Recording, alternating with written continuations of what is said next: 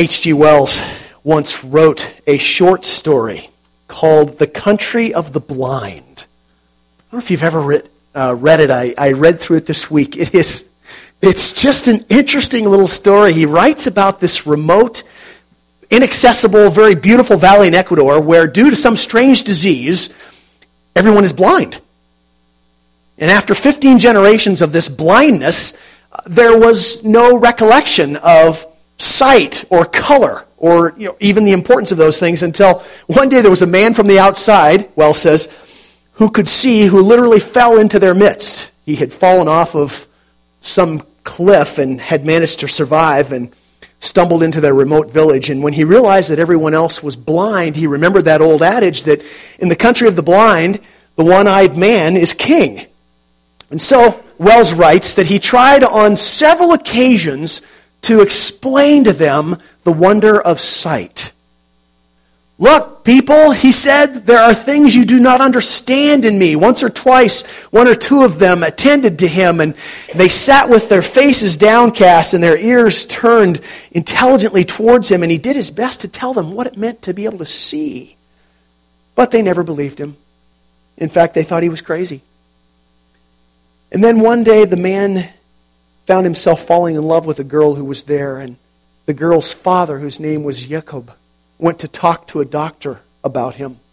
And here's the conversation. The doctor said, I think I may say with reasonable certainty that in order to cure him completely, all that we need to do is just a simple, easy surgical procedure, namely to remove these irritant little bodies that he calls his eyes. And then he will be sane? The father asked. Oh, then he will be perfectly sane and quite an admirable citizen. Thank heaven for science, said the old father. Wells goes on to point out that the man would not be allowed to marry this young woman until he submitted to an operation that would blind him. So, what would the man do? Well, he had fully meant to go to a lonely place where the meadows were beautiful with white flowers and there remain until the hour of his sacrifice should come. But as he walked along toward the meadow, he lifted up his eyes and Wells describes him seeing the morning, and the morning was like an angel in golden armor marching down the steep slopes. And it seemed to him that before this splendor, he and his blind world in the valley and his love and all that there was was no more than a pit of sin.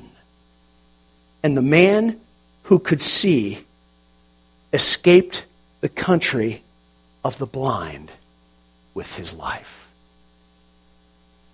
You know, in Scripture, John describes in his gospel Jesus says, In him was life. And that life was the light of all people. The light shines in the darkness, and the darkness has not overcome it. Some translators say has not understood it. The true light that gives light to everyone was coming into the world. It is imagery that is significant, in Scripture. It's imagery that is probably familiar to us.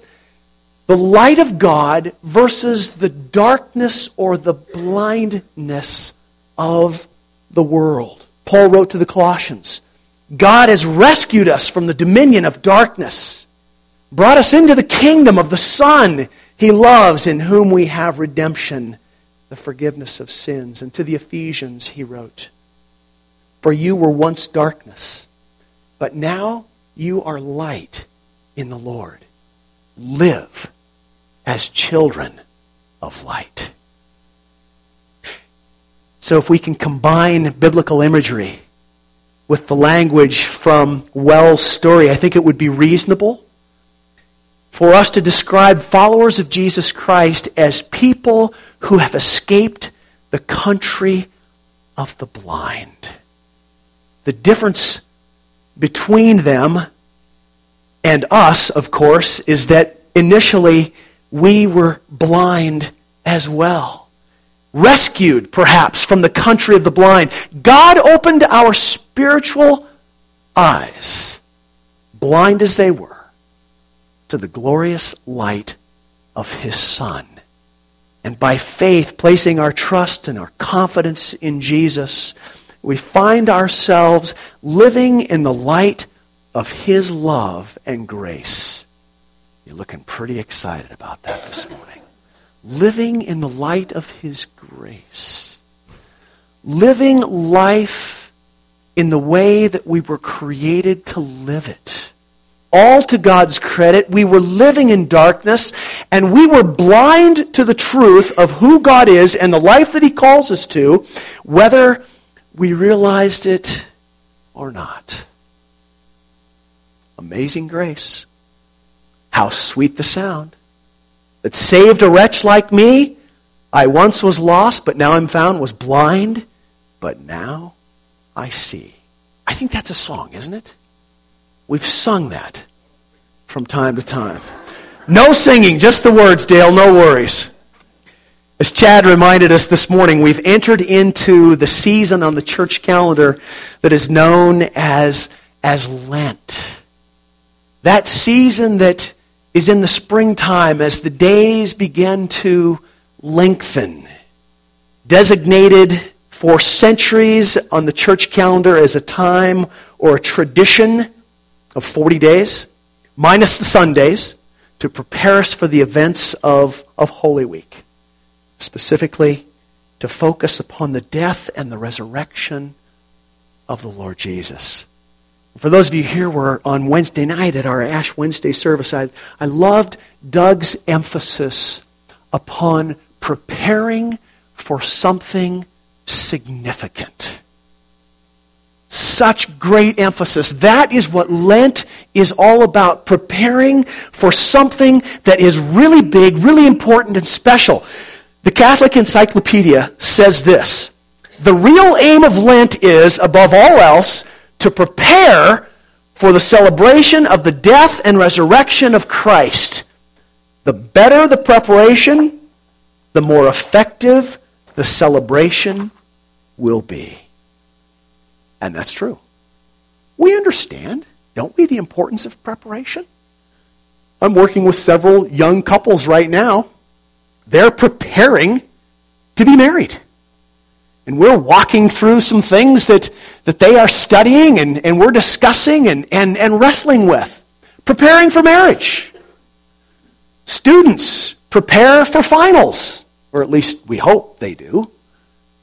We prepare for the Advent season. We prepare for certain things that are a part of our lives. Are we willing to prepare to celebrate the death and resurrection of Jesus? There is nothing in the life of the follower of Christ that is more important to mark on our calendars and to prepare to remember, to celebrate. Good Friday, Resurrection Sunday, do we prepare for that? Does that have a sense of importance? You know, how often over the years on Communion Sundays do we hear again and again those words of Jesus? Do this and remember me. The bread and the cup. They're reminders to us of his sacrifice. Jesus did not want his followers to forget what he came to earth for. And I would just throw this out to you. We dare not blow through Holy Week like it is any other and then party on Easter. Party on Easter is good. But the party's going to be even better if we prepare ourselves and remember what it took in the life of Jesus for us to arrive at resurrection Sunday. Let's be honest. The resurrection was the easiest part of Jesus' life. The hard work is what led up to that. It's important for us as God's people to remember that, to mark that, to prepare for that, to celebrate that. And so within the church tradition, Lent is viewed as a time for personal reflection, for confession, for meditation upon the scriptures and the truths of Christ and his atoning work for us. on the cross for our salvation. Lent is typically a season where, where our personal worship as followers of Jesus perhaps has a, has a bit more of a, a somber tone than at other times of the year, except for Sundays. Sundays are not included in the count. You know, if you, uh, if you start at Ash Wednesday and you count all, your, all the way to, to what is known as Holy or Great Saturday before Resurrection Sunday, you'll find that there's more than 40 days there. because the Sundays are taken out. The Sundays in church tradition have always been seen as a celebration of the resurrection. And so that is why they are technically the Sundays in Lent and not the Sundays of Lent. And so we're going to start our Lenten celebration today on this first Sunday in Lent. Celebration of Christ, who he is, what he is in our lives, by reading uh, what is probably a very familiar Lenten text. And, and we're going to read this, and your response is going to be something like, Isn't this a little bit backwards? And if that's how you feel, you're right. It is backwards. But let's stand and read together. From Matthew 21. See if this uh, doesn't sound familiar to you. Together, as they approached Jerusalem and came to Bethphage on the Mount of Olives, Jesus sent two disciples, saying to them, Go to the village ahead of you, and at once you will find a donkey tied there with her colt by her. Untie them and bring them to me. If anyone says anything to you, say that the Lord needs them, and he will send them right away. This took place to fulfill what was spoken through the prophet Say to daughter Zion, See, your king comes to you, gentle and riding on a donkey, and on a colt, the foal of a donkey. The disciples went and did as Jesus had instructed them. They brought the donkey and the colt and placed their cloaks on them for Jesus to sit on. A very large crowd spread their cloaks on the road, while others cut branches from the trees and spread them on the road. The crowds that went ahead of him and those that followed shouted, Hosanna to the Son of David! Blessed is he who comes in the name of the Lord. Hosanna in the highest heaven. When Jesus entered Jerusalem, the whole city was stirred and asked, Who is this? The crowds answered, This is Jesus, the prophet from Nazareth in Galilee. Jesus entered the temple courts and drove out all who were buying and selling there. He overturned the tables of the money changers and the benches of those selling doves. It is written, he said to them, My house will be called a house of prayer but you are making it a den of robbers. The blind and the lame came to him, the temple, and he healed them. But when the chief priests and the teachers of the law saw the wonderful things he did, and the children shouting in the temple courts, Hosanna to the Son of David, they were indignant. Do you hear what these children are saying? They asked him. Yes, replied Jesus. Have you never read, From the lips of children and infants, you have ordained praise?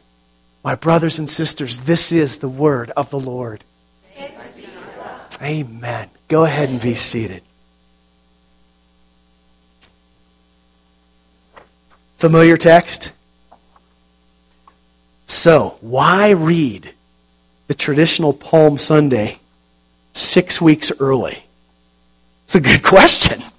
Well, the idea came to me a, a, few weeks back as I was, as I was thinking about this, this familiar story that we have just read. It's a jubilant scene. According to Matthew, as you heard, there's a large crowd on the road that's going into Jerusalem. Jerusalem, by the way, is a fairly significant city in Israel's history. There are people in this crowd that are both in front of and behind Jesus who's riding on a donkey, and they're laying their coats and their palm branches on the road, and that is an act of, of homage to royalty. We see that in the Old Testament, in some of the accounts of kings. And they're shouting things like, Son of David, fairly significant figure in Judah's past. Something about the one who comes in the name of the Lord. Hosanna, which is a Hebrew expression meaning save, and it, it sort of evolved into an exclamation of, of praise. So this is quite a scene. This is, this is huge. And then we read these words. Heather, can we put those words back up on the screen? When Jesus entered Jerusalem, the whole city was stirred. And they asked, Who is this? Turn to your neighbor and ask him, Why did the people of Jerusalem ask that question? What do you think? Just speculate together a bit. Why did they ask that question? Okay, we ready? Did your neighbor just show signs of brilliance? What do you think? Why does this why does this question, why is it recorded here in Matthew? Why, why did the people verbalize this question? Who is this? Okay, okay, good, good, excellent. Why are we doing this? It's, it's, it, it's quite a show. It's quite a processional going on here. Unless the folks in Jerusalem weren't all that clear about who he was. Because he didn't hang out in Jerusalem a whole lot until that final week. A little speculation. Not unreasonable at all. Yeah, yeah. These, these, were, these were Jews. These were people who were steeped in the scriptures since they were young. Yeah. What else? Okay. Okay. Yeah. So, kind of picking up a little bit on what on what Catherine said. Why why are we doing this? You know what? Yes, quite large, I'm sure. Yeah, that that that commoner kind of a person that, that Dixie was referring to may have been some of that. May have been some of that. Yeah, yeah. There's all kinds of of possibilities. That there's just there's a whole lot that is is going on here. I think there are some some cultural dynamics at work, and, and you have certainly hit on those. If, if you study the Gospels, they, they don't locate Jesus in Jerusalem very much at all compared to where he spent so much of his time. That doesn't mean that he wasn't in Jerusalem, and it certainly doesn't mean that, that they didn't know of Jesus in Jerusalem, but, but comparatively, he is not in Jerusalem a whole lot. It, and it almost, you almost get the sense that, that he avoids Jerusalem and if he did, it's probably because he knew that that, that was his final destination on earth in terms of where he would be when he became a sacrifice for lost humanity. And so, perhaps until the time came for him to enter and journey, begin his journey to the cross, um, he, he did not spend significant time there. And John John's gospel records animosity from the religious leaders towards him because of his teaching, because of his action, his, his challenges to them, the, the religious establishment, as, as Diane referenced. And, and also, there's, there is this processional that, that brought Jesus into the city. And, and truth be told, it was probably a ragtag processional at best. It was, it was indeed coming into the city that historically marked the location of the throne for the kings of Judah, but, but the messages are, are just conflicting, as, as some of you were onto in your, your observations. Shouts of Hosanna to the Son of David, that, that is a very kingly shout, but he was riding on a donkey which was hardly a royal steed. Uh, Jesus was, he was surrounded by the commoners, the ragtag folks of society. It was the same kind of, of commoners Same kind of ragtag folks that he had spent his last three years of ministry with, perhaps longer. So rather than, rather than a royal entourage with bystanders looking on, the bystanders are the entourage.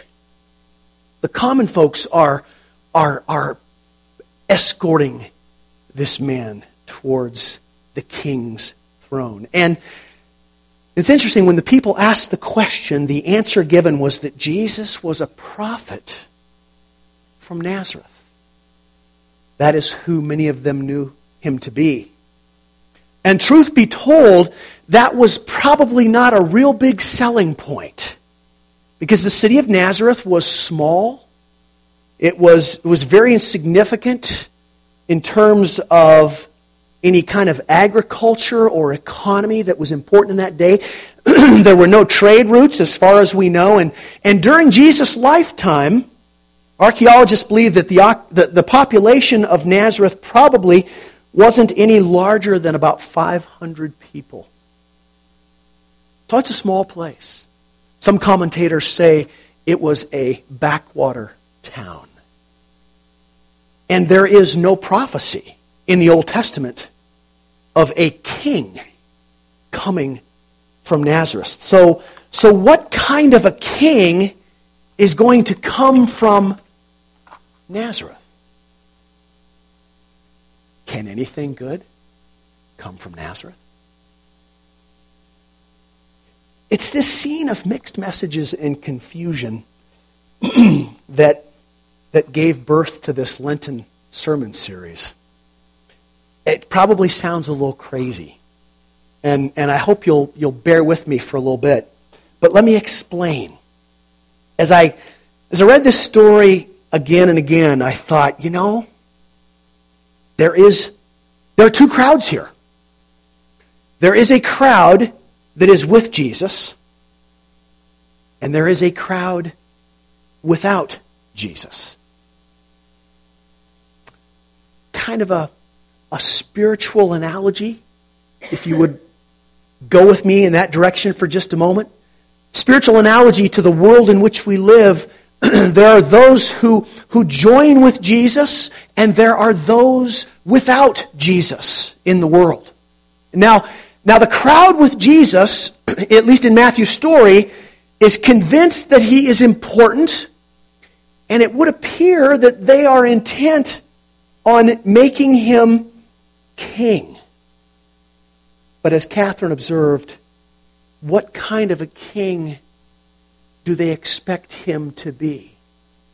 Quite likely, they were envisioning a political king, one who would deliver them from the oppression of the Romans, exalt them to the top of the world's people where, where they believed they rightly belonged.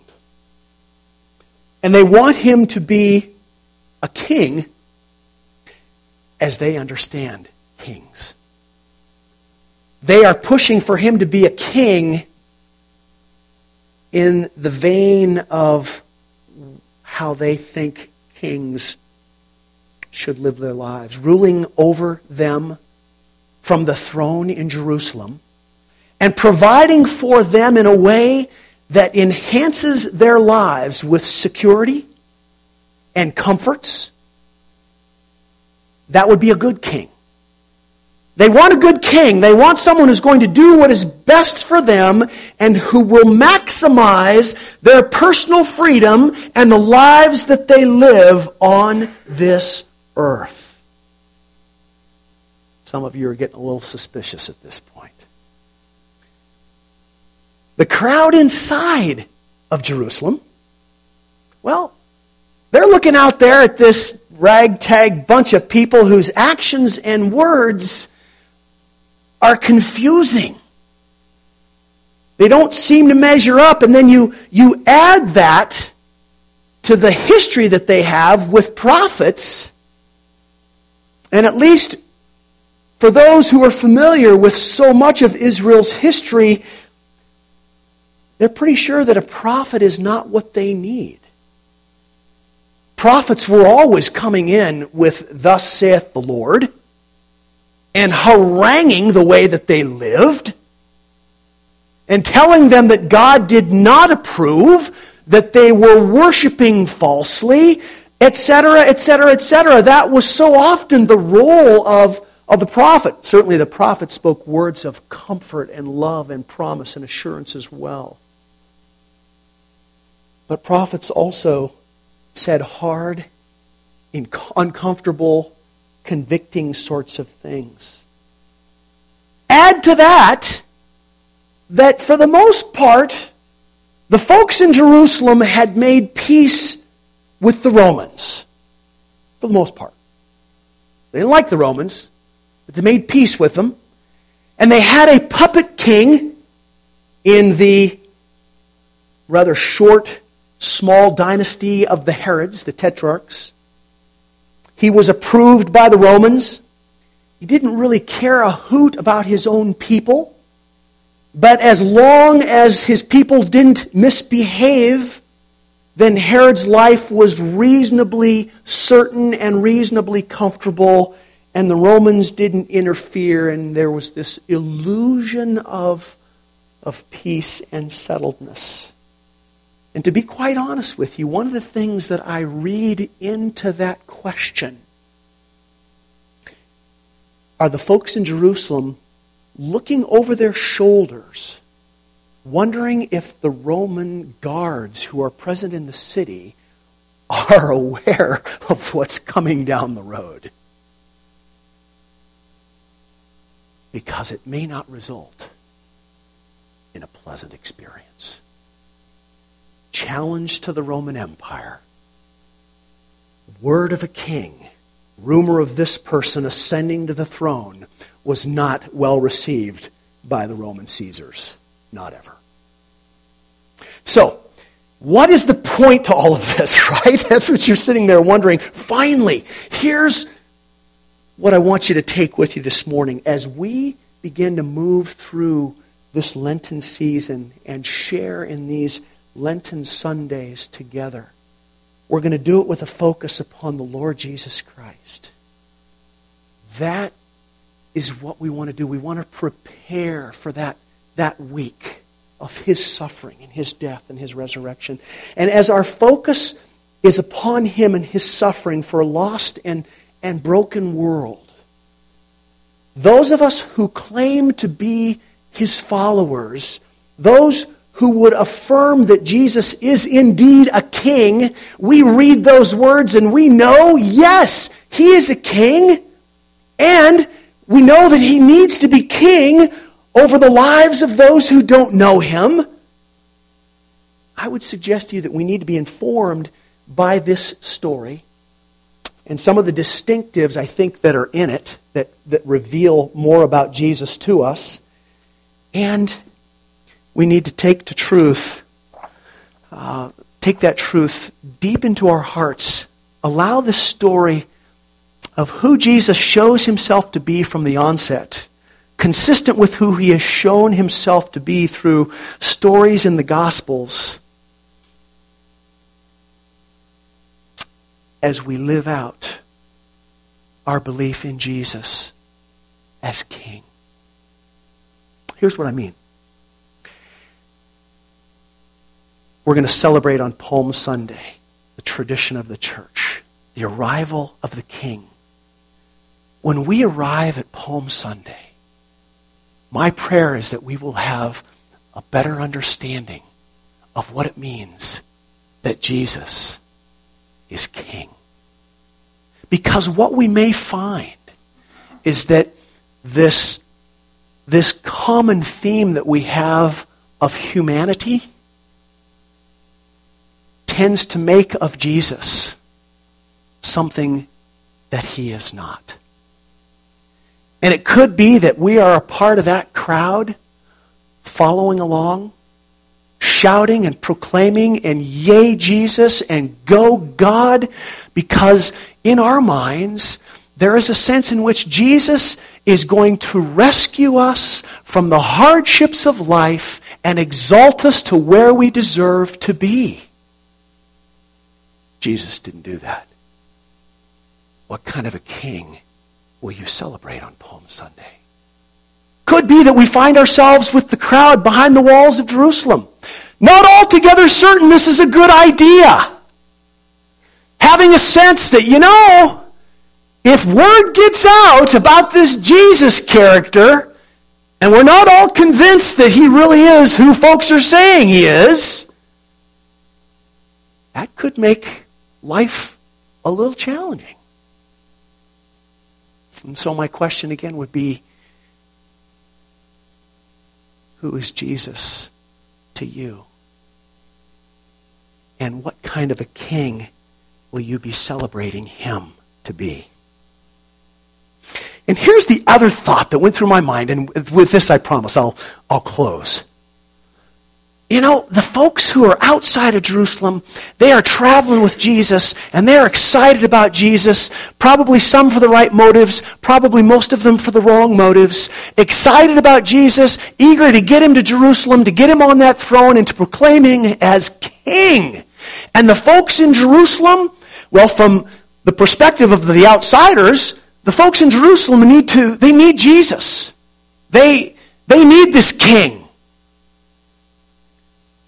as followers of Jesus, don't we go through our lives saying that people need Jesus? I believe Jesus is king. And I believe everybody who doesn't know him and proclaim his, his, as king, they, they need to know him.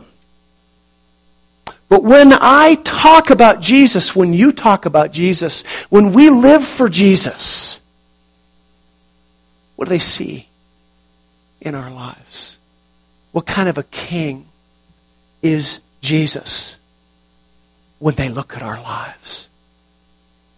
What sort of conclusions do they draw about Jesus when they hear us and when they see us?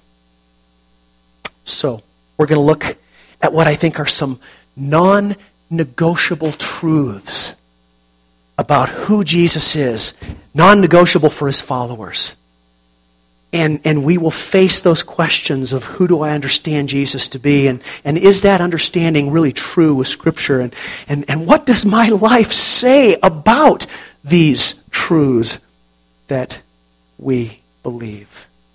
So that when we arrive on Palm Sunday, we indeed will celebrate to the best of our ability this glorious King, Jesus.